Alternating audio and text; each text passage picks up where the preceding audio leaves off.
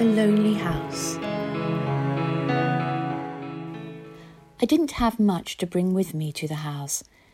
I'd sold most of my parents' furniture when they died three years earlier, but I had a bed and a couple of armchairs, and I was happy to take my time finding the rest.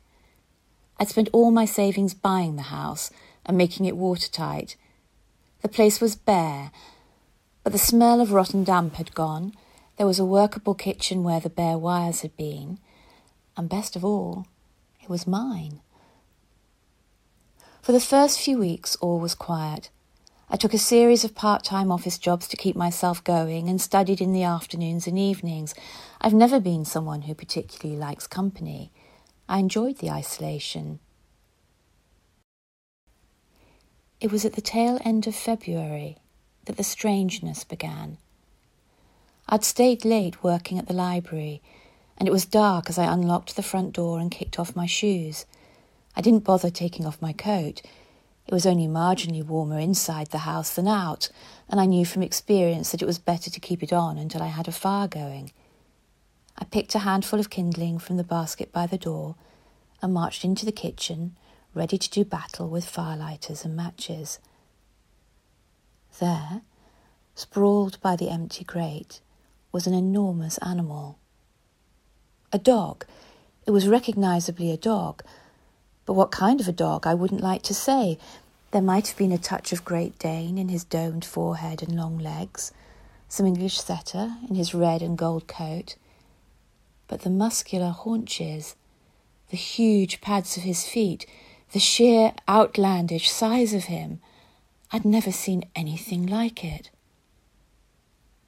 As I hesitated, he raised a lazy ear, unwound his long body, hauled himself up on four enormous legs and padded slowly towards me. His head was almost on a level with mine, but there was nothing threatening in his approach, and I didn't feel the remotest bit scared.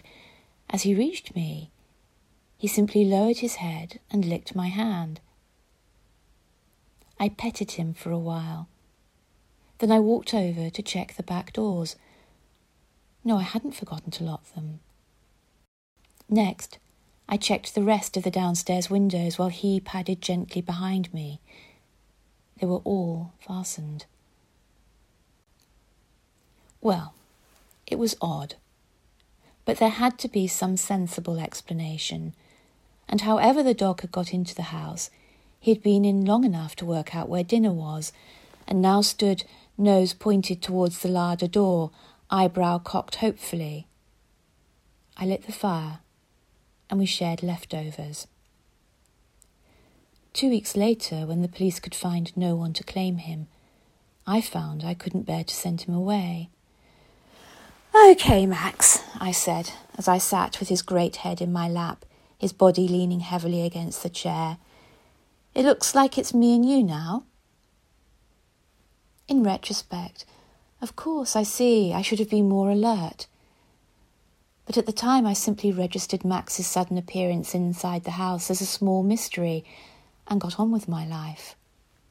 A month later, the cat arrived.